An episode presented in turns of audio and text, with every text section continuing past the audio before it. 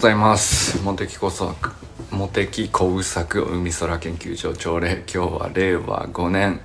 3月8日ですね。今日はですね8時半からにしたんですけど先ほどですね息子が卒業式に出かけていきました。さてまあ僕も言ってもよかったんですけどあのなんか父兄は1人が体育館に入れて1人はなんか外でテレビ中継をパブリックビューイングみたいな感じになるらしくて まあじゃあいいかみたいな 感じになっちゃって。まあまああのねいろいろ全国でもなんかこういうルールでやろうああいうルールでやろうっていう感じだと思うんですけど、まあ、結構ね大きな中学校でものすごい人数が多いのでまあまああの大変だなと思いますよね。なんていうかいろんな意見があるでしょうしうんこうした方がいいああした方がいいっていろんなことをそれぞれの理でおっしゃる人がいてまあなんかあのむやみにこうそこに割り込んでいくとあの現場大変だなっていう 雰囲気がですねすごいあるんですけどまあでもねあの無事卒業っていうのもまあいいんですけどなんかあの卒業式そのものっていうよりもそうですねなんかあの中学1年から3年までの3年間でうんまあなんだろう本人もこうずっと調子よくね楽しかったわけでもないだろうしずっとあの何かを頑張ってきたっていうばっかりでもないんで上がったり下がったりいろいろこういろんなフェーズありつつまあトータルとしてはいい中学生をこう過ごさせてもらったんだろうなっていうのがまあ家で聞いて話しててすごくわかるんですよね。でなんかそのまあ高校に受かったとかまあそれもそれでなんていうか最近話すこと多いんですけどあんまりそのこう一つのイベントとか節目とかそこだけにこううん視野がなんていうか狭まった感じではなくて割とこうなんていうのかな別に長期的なビジョンを持ってるとかじゃないんだけどあの焦ってないなっていう、うん、でもその何も考えてないわけじゃなくてあの割となんだろうな素直に好奇心持ったことに対してはあの調べてみたりチャレンジしてみたりあの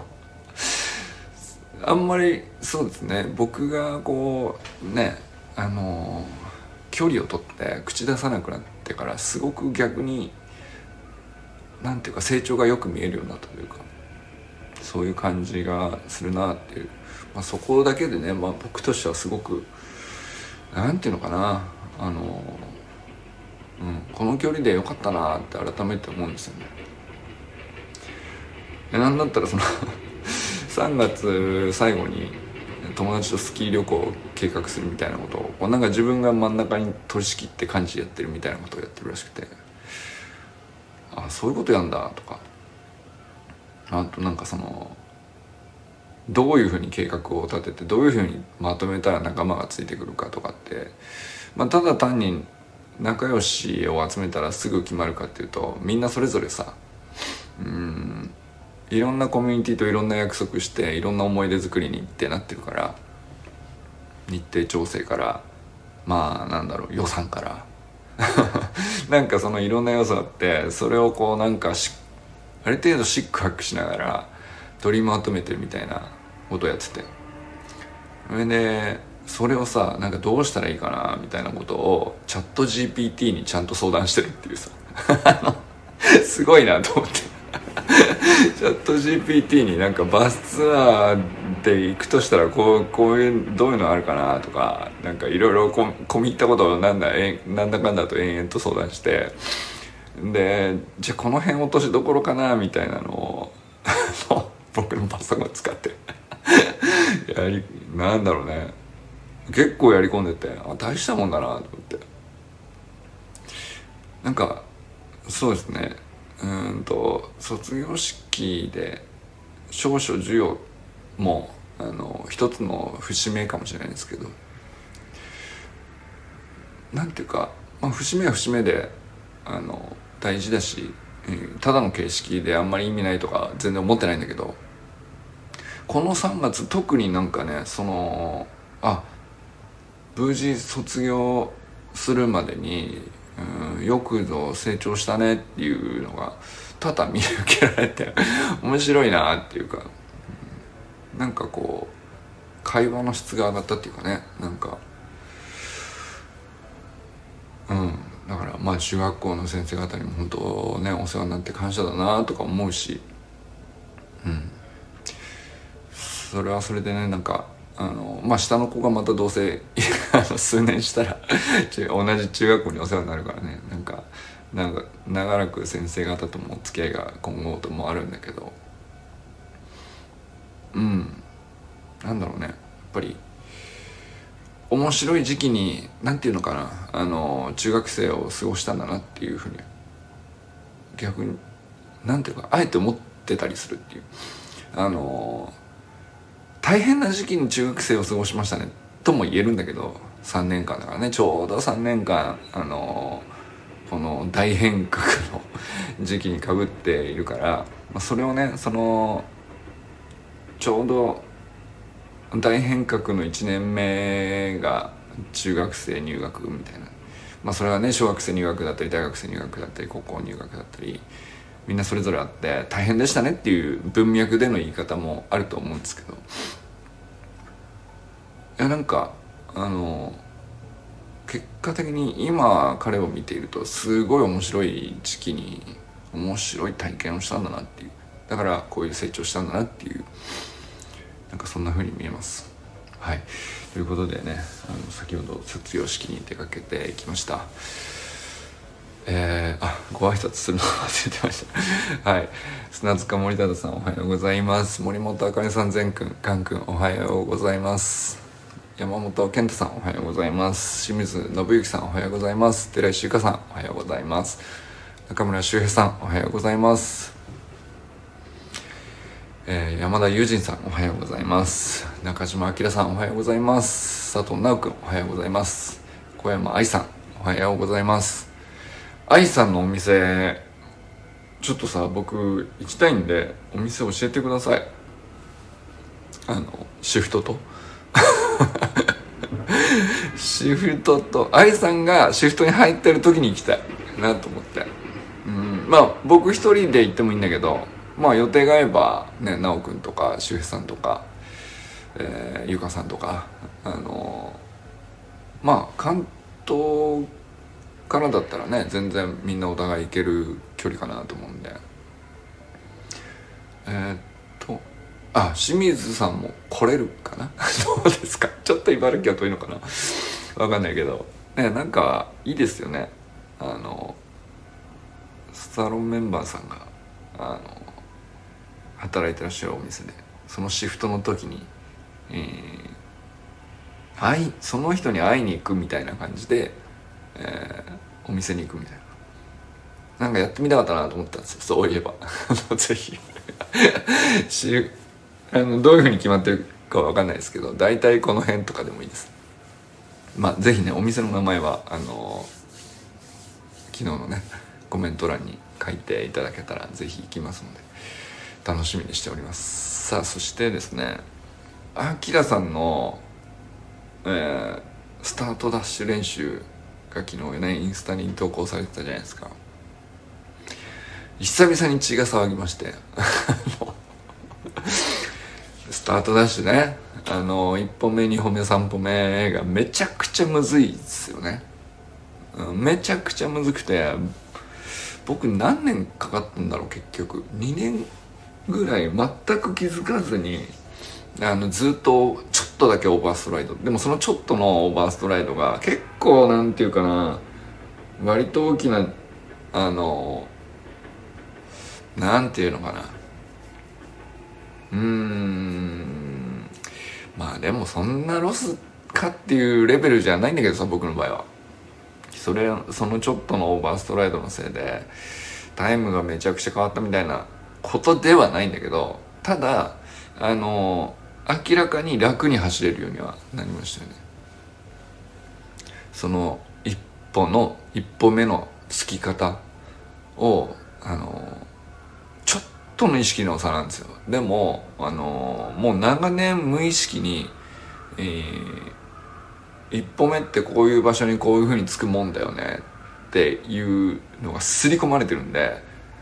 えー、すっごい難しく感じてたんですよね僕はね。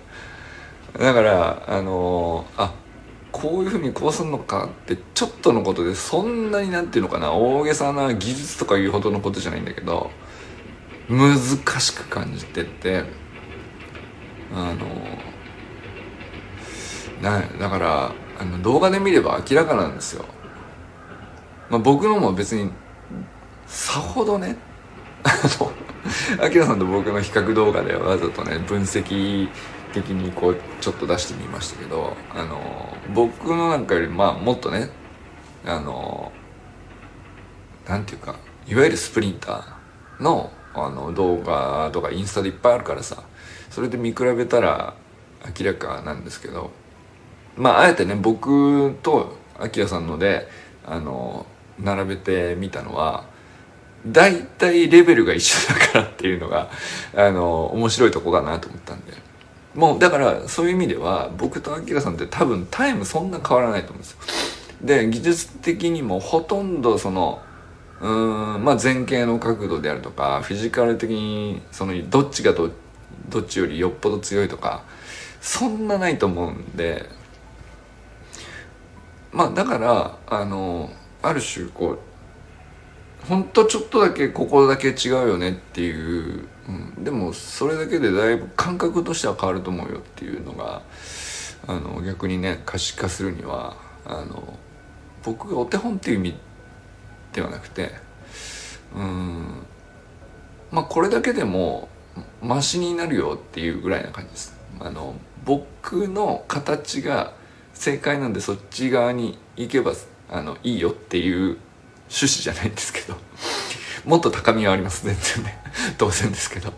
あのもっと綺麗なんですよあのガチスプリンターの方々の一歩目のつき方っていうかもっとえげつなく戻しますあの一歩目のね。でだからオーバーストライド気味ぐらいですよ。だからそんな明らかにオーバーストライドでかかとからついてるとかじゃないんだけど多分若干その足首があの潰れやすいですよね。あの位置で一本目をついてしまうとうんよほど足首の筋力固めてもあの体重に負けてしまうっていうかあの角度でつくかもうちょっと気持ち角度を変えるだけ。で足首がこう踏ん張らなくてもあの潰れないっていうもうほんとちょっとした差なんですけどね。それがね面白いとこだと僕は思ってて何ていうかそれしたからってさよっぽど速くなるのかって言ったらうん正直ねタイム的にはもう0.1秒の差も出ないと思う。どっちかっていうとトップスピードの方がやっぱり明らかにタイムに出てくるんでそこまであのタイムだけを言うんだったらこだわるところなのかとも思うんですけどただなんだろうな一歩目って楽しいんですよね。スプリントにおける一歩目って。あのこだわっちゃう。なぜか。さほどスピード変わらないんだけど。でなんかできたらすげえ面白いっていうそれぐらいの感じなんですけど。まああと単純にうんそこまでオーバートレーニングしなければハム切ったりとかしないと思うんで全然あれぐらいのオーバーストレーだったら全然問題ないと思うんですけどあの明らかに筋力的に無理せずに同じスピードを出せるっていう感覚になれると思うんですよね。なんかそれがあの共有できたら嬉しいなっていうそれぐらいの感じなんですけど。よかったらね、はい、試してみてください。あのよほどトレーニングしないとできないとかそういう高度なこと言ってるわけじゃなくて、まあ、ちょっとした意識の話で。あのなんていうのかなバスケとかはあんな前傾かけて動くことって多分ないと思うから。だけどあのなんだろうな。うん一歩目二歩目での足さばきっていうのか癖ですよね、えー、であれが無意識に大体こういろんなところでオーバーストライドしてると多分その繰り返していくうちに例えばバスケの動きとかだとやっぱりなん無意識にいろんな動きを繰り返してる時にオーバーストライドのちょっとした負荷の積み重ねがあのダメージになるっていうかさ 疲労がってなっちゃうから。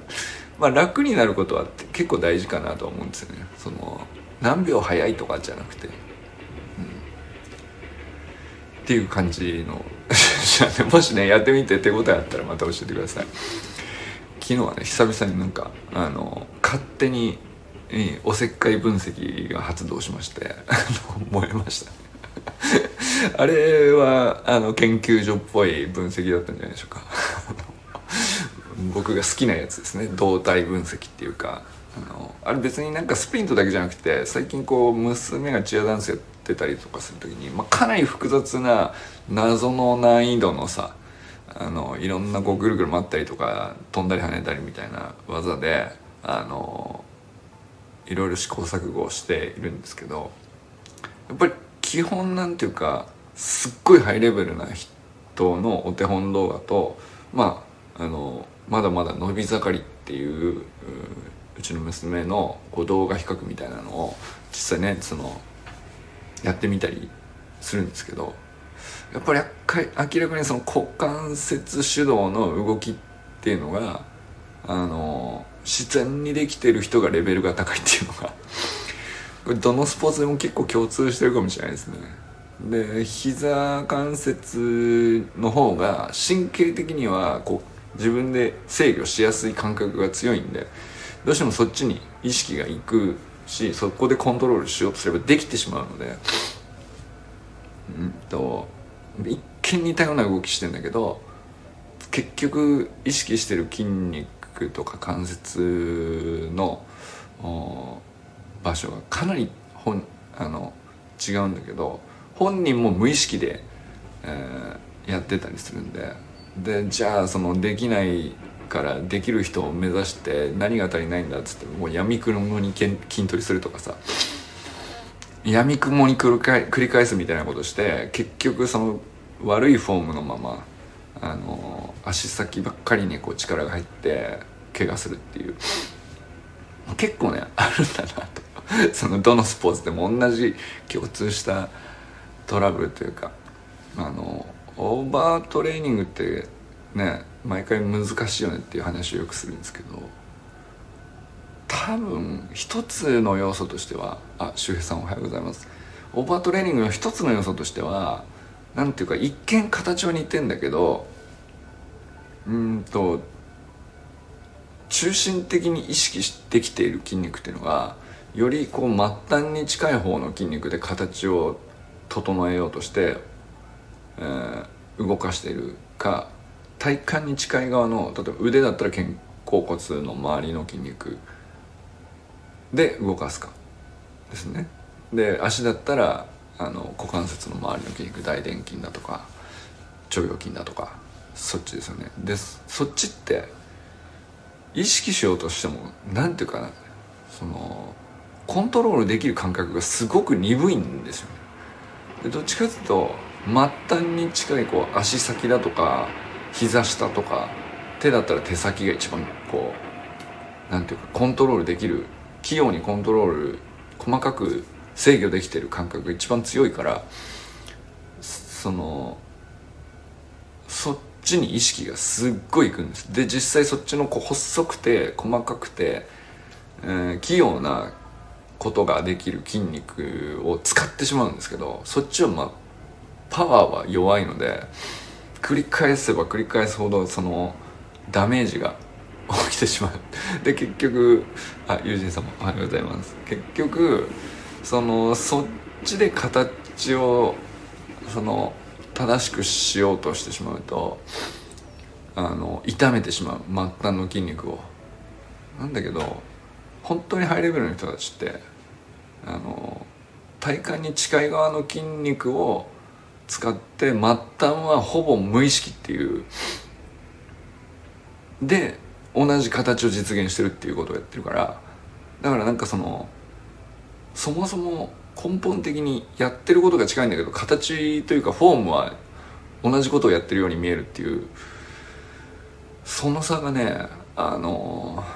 あって。で両者は同じトレーニングメニューを同じチームにいたりするとこなしていたりするわけですで体力的にそんなに差がないはずなのになぜか片っぽはオーバートレーニング気味で怪我しやすくなっちゃうんだけどなぜか片っぽの人は安定してていくらやってもその形が崩れないみたいなことが差がこう激しくなってくるんだけど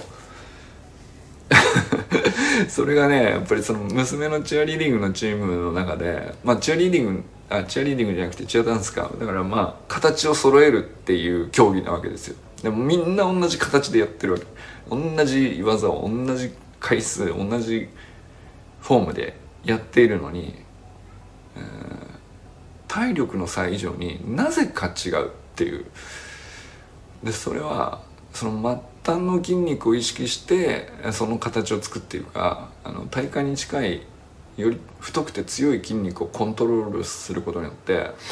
末端ほぼ無意識なのに同じ形を実現できてるっていうその差めちゃくちゃでかくて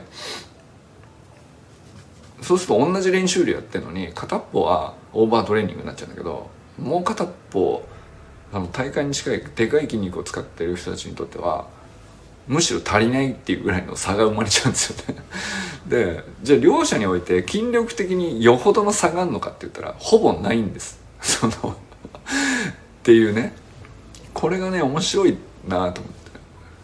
うん、だからオーバートレーニングっていう言葉の定義をどうしたらいいのかっていうのはあのただの量をやりすぎですよとかそういう話でもないんだよねっていうここがねどう定義していいかはまだよくわからないんですよね。だけど、うん、フォームが綺麗か崩れているかだったら目に見えるんでまだその技術の差があのあるということをさ認識しやすいんですけどフォームほぼ一緒。ほぼっていうかでもなんとなくあの回転の安定性が高いとかそれくらいのこう微妙な差でなぜなのかがよく本人にもわからないみたいな。で指導者も分かってないみたいなことが多分あるんですよね。そうするとあの指導者側もどれぐらいやったらオーバートレーニングになるかの見極めがあのこの子に対してはまだそのここの筋肉クで動けこの動きを実現しているからこれ以上やったらオーバートレーニングっていう本当はそのすっげえ細かい繊細な判断をしなきゃいけないんだけどそこまで見え目に見えないんですよね。っていうのがねなんか最近こうすっげえこう気になってて。面白い研究テーマなんですよ。なんていうことをねちょっとやあのー、ちょっとハマってて。でちょっとねあきらさんのスタートダッシュの1本目2本目もねなんかあの共通したテーマを感じたのでちょっとね 昨日ねあのかなり細かめの分析動画を上げてみたんですけどまあそういう趣旨でございます。あのまあ秋田さんはねそんなにオーバートレーニング、えー、するようなあの感じでも現時点ではないのかなとは思うんですけどまああのオーバートレーニング問題はさあの40超えであの頑張って走ってる人たちはまあゆかさんもそうですけど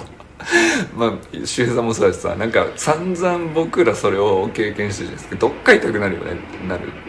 でそれはなんかオーバートレーニングなのかっていうとなんかあんまり本人そんな意識がなかったりするじゃないですか。そんなにやったりつもりないんだけどななぜか急に痛くなっちゃったっていう。そんな程度の話だったりするんですよね。だから清水さんもねあっちが痛くなってこっちが痛くなってとかっていう話してましたけどでもなんかやればあのこれぐらいの動きはできんだよねっていう程度の大怪我じゃなかったりとかするとうん一口にオーバートレーニングってくくってもなんかあんまりそのそれ以上の改善が見えてこないっていうかさネクストアクションどうしたらいいのか分かりにくいかなと思うんですけど、うん、なんかそれをねなんかもう一歩言語化できたらなっていうのがね僕のねなんか最近の興味なんですよ。でそこに通じると思ってるから僕はあの分析を出してるっていう感じですね、はい、だからあのもうほんのわずかなアキラさんのオーバーストライトを改善してもスピードがそんなに違うかって言ったら多分そんな変わんないと思う。あの正直。だけどあのどっちの筋肉を意識するかがあのその差が理解できた人とできてない人はオーバートレーニングに対するうん理解がだいぶ差が生まれるんじゃないかなっていうのはこう僕はちょっと思ったりしてるところですね。うんまあ、趣旨としてはどっちかというとそっちです。なんかスプリントのテクニックそのものっていうよりは、うん、まあでも単純にねスプリントのテクニックとしても面白い部分は多々あるんですけどあの1本目2本目はねみんな苦しむんだよ。どうやってもできねえみたいな感じでどうやってもなんかちょちょっとだけオーバーストライドってみんななるんで。でもそのその点ね善くんの見てください。美しいっすよ。マジで。めちゃくちゃかっこいいからね。ガトリン以外が止まらない人のね一歩目はねほんとすごい。あよく見てんだなっていう。多分今言ったようなそのごちゃごちゃした言語化みたいなことまるでそのあの前回考えてないと思うんですよ。ただただひたすらガトリンを見続けてこうじゃねえかこうじゃねえかこうじゃねえかのあの圧倒的な積み重ねですよね。まあだからかなと君とかうんと石曽根壮君とかあの辺のレベルの人たちですね。もあとはもうちょっと前の子で言ったら夏樹くんとか。もうなんていうかつに小学生ぐらいからガチで陸上やってる人のうんまだタイムには出てないんだけど明らかに陸上をやってますねっていう人のスタートってなんかうん早い云々じゃなくて明らかにこう美しいんですよっていうねそんな感じの、うん、まあ善くんのも本当そうだよね。腕振りのダイナミックさとかにね目が行きがちなんですけど一番すごい俺善がすごいのはあの踏み出した一歩目のつく位置があの美しいと思ってるっていう。一番かっこいいなって俺は思ってるとこですね。まあ2歩目3歩目はあのあるんだけどまあフィジカル次第ではねどっちが速いとかって必ずしもその美しさと比例しなかったりするんで その分かんないんだけどさオーバーストレートでもそっちの人その人の方が速かったりするんですよね。あのフィジカルが強ければ、まあ、ででもなんかあの何ですかねゲームとしてこだわる価値を感じさせるっていうか面白みがあるのは一歩目だよねって俺は思ったりしますっていうね、はい、あとゆりちゃんとはやっぱりかっこいいですよね。本当にもう厳密に歩数の歩幅の、うん、1歩目は何センチこの人にとっては70何センチとかこの人にとっては60何センチが最低ででその1本目を2本目にはあの80何センチにして3歩目には結局1メートル半ぐらいになるっていうそのこう刻み方をこう5センチ単位ぐらいで調節してたと思うんだよねゆりちゃんとかはね。まああすげえ精密でしかも的確でしたよなんか。あのパーソナルトレーニングをゆりちゃんがあの独立リーグの選手にやってるところにね僕一緒に立ち会いに行って行ったことがあるんですけどまあ明らかに違うんですよ。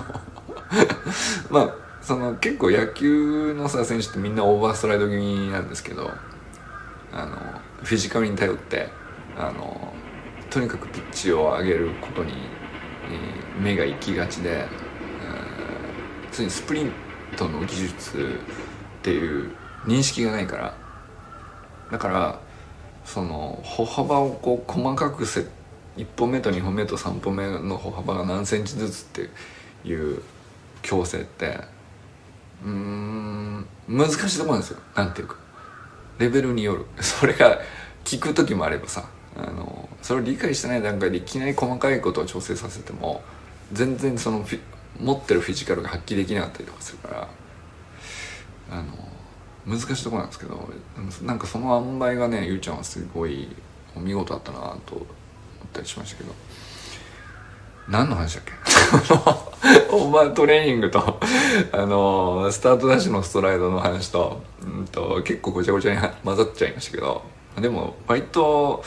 うんと切り分けた別々のテーマとして捉えるよりもなんか大きな何かがこう隠れてる気がしてるんですよね。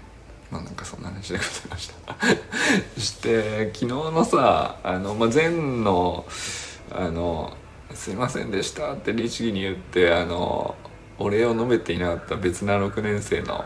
メンバーに対するメッセージも、まあ、すげえ素敵だったんだけど俺あのあかねさんの放送はずるいなと思ったよね。あれは反則よ。あれは反則すぎる。あのついにカン君登場っていうさ参ったよ。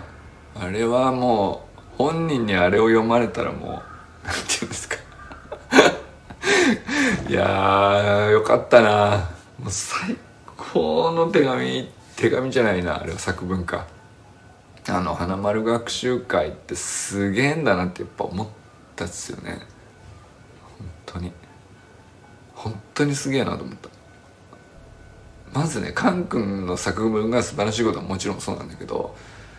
あれをちゃんと最優秀にちゃんと選出するっていうのはまあ高浜さんって方はねもうすごい有名な人だし素晴らしい人なんていうのはもう僕もね大ファンなんでそれもう誰も疑う余地ないんですけどいやすげえと思ったよ。だからもうなね全国190校ですか。のね何百人何千人のさみんなのこう作文全部読んでいやでこう素敵な作文たくさん集まってくると思うんですよね。あんなに素晴らしい教育してるから素敵な作文だらけなんだよ。でそんな中からあれをチョイスするって想像したらさ ちょっとさ いや高山先生すごいなっていうのがありつつそれをねまあ見事選ばれて選ばれるべくして選ばれたカン君の作文読んだだけでも俺はさもうなんていうのかなこれ感動じゃなくて何なんですかねすげえもの見たなと思ったんですよね一一回読んだ時にね。でそれをさ本人が音読するところからスタートする音声配信反則すぎるんだよ。それなんていやなんそのお金さんがその、ね、タイトルからしてさあのああの作文の話はあかねさんがするんだなとは思ったんだけど冒頭にね本人の読み上げって参った本当に。あれは永久保存版の音声だと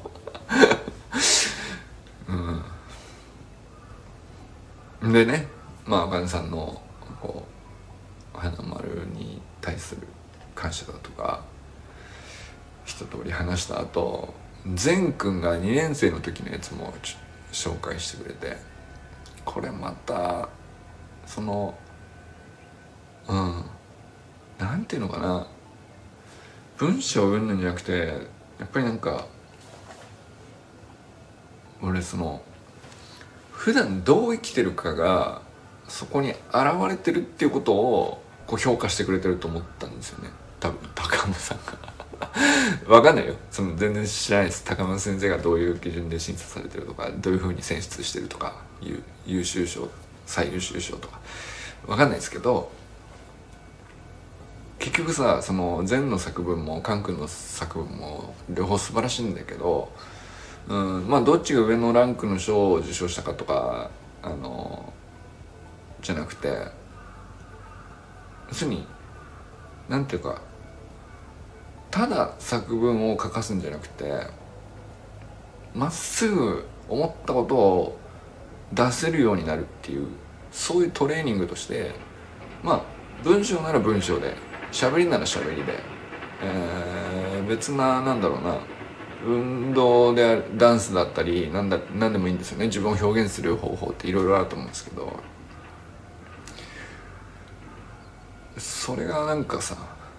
まっすぐできるようになりましょうっていう趣旨だと思うんですよね。それがなんかすっげえ出てるんですよ。善が見事にそれをやってるっていうのもあるんだけどそれを、うん、できるようにしましょうねっていう趣旨で開催している、うんまあ、作文のイベントっていうかそれは花丸学習会があのちゃんとこうコーディネートできてるというかあの趣旨を子供たちに伝えられているっていう。ことも両方すごいと思うんですよ。全もすごいし韓国もすごいんだけど花丸学習会がそういう力を引き出すようなあの場を作り作るだけじゃなくて参加する側に対してその趣旨をちゃんと分かってもらえるようにしているっていうことが何かしらで行われてるんだと思うんですけどそれはなんかまあげ僕は現実にはねその花丸学習会の方々と喋ったことないしどうされてるのか何の情報もないんで分かんないけどもう禅の作文の完成度にそれが現れてんだよねやっぱりね、うん、普段どういう目線でものを見ててどういうふうに生きてるかとかそういうのが全部こう文章に現れてるっていうかそんな多くのこと書いてるわけじゃないし長い文章じゃないからあの、まあ、ある種ささやかな話がトピックでうんいい話だねってあなんていうか流せば流せなくもないような話なんですよ。だけどすっげえよく出てんなと思ったんですよね。善が普段どう暮らしているかどう生きているかどういうふうにものを見ているか。どう感じているかがめちゃくちゃよく出てんなっていう。うん。それがね小学校2年生でこれかっていうのもありましたけどね。で両方あったけどね、うん、うちの今一番下の子がね小学校2年生なんですけど。結構なんていうかまあ上のお姉ちゃんお兄ちゃんが離れた年齢ですごいこうなんていうか高校生と中学生に普段も生まれてるから使う言葉もなんか混ぜてるというか その落ち着いてるしね。なんかあのなんだろうな。よく見えてんなって思うんですよ明らかにね。その上2人の時の2年生の時よりも明らかに見えてんなって思うんですけど。いやでもどうですかね？そのそういう作文を書く場に行った時にどんなこと書くのかなっていう。それなんか単純に興味湧いたりしましたね。はい。あ あという間に 今日も30分だとっくに過ぎていましたが。いやでもなんかアキラさんのあのスタートダッシュの話で盛り上がっていたのはあのスタートの一歩目の話だけじゃないと思ってるからなんですよ。多分僕が。あのすげえでかいオーバートレーニングとは何かみたいなそのふわっとしててつかめないんだけどなんかいつか掴んでやりたいっていう割とでかいテーマがあってそこになんかすごい大事な鍵がこうあのわずかなオーバースライドに潜んでいるような気がしたからちょっとこだわってみましたっていうねなんかそんな話だった。がしたかったっていうそんな趣旨です。そしてねあのもう一回繰り返しになるんですけど小山さんのお店シフトしててください。もうみんなできればねあの個々で行ってもいいんですけどあのもし落ち合える日があればねあの愛さんが働いてるところであの行きたいなと思ったりしております。はいということでこれ今日はね皆様どなたと笑いますでしょうか？今日も良き一日をお過ごしください。友人さん周平さんありがとうございます。じゃあね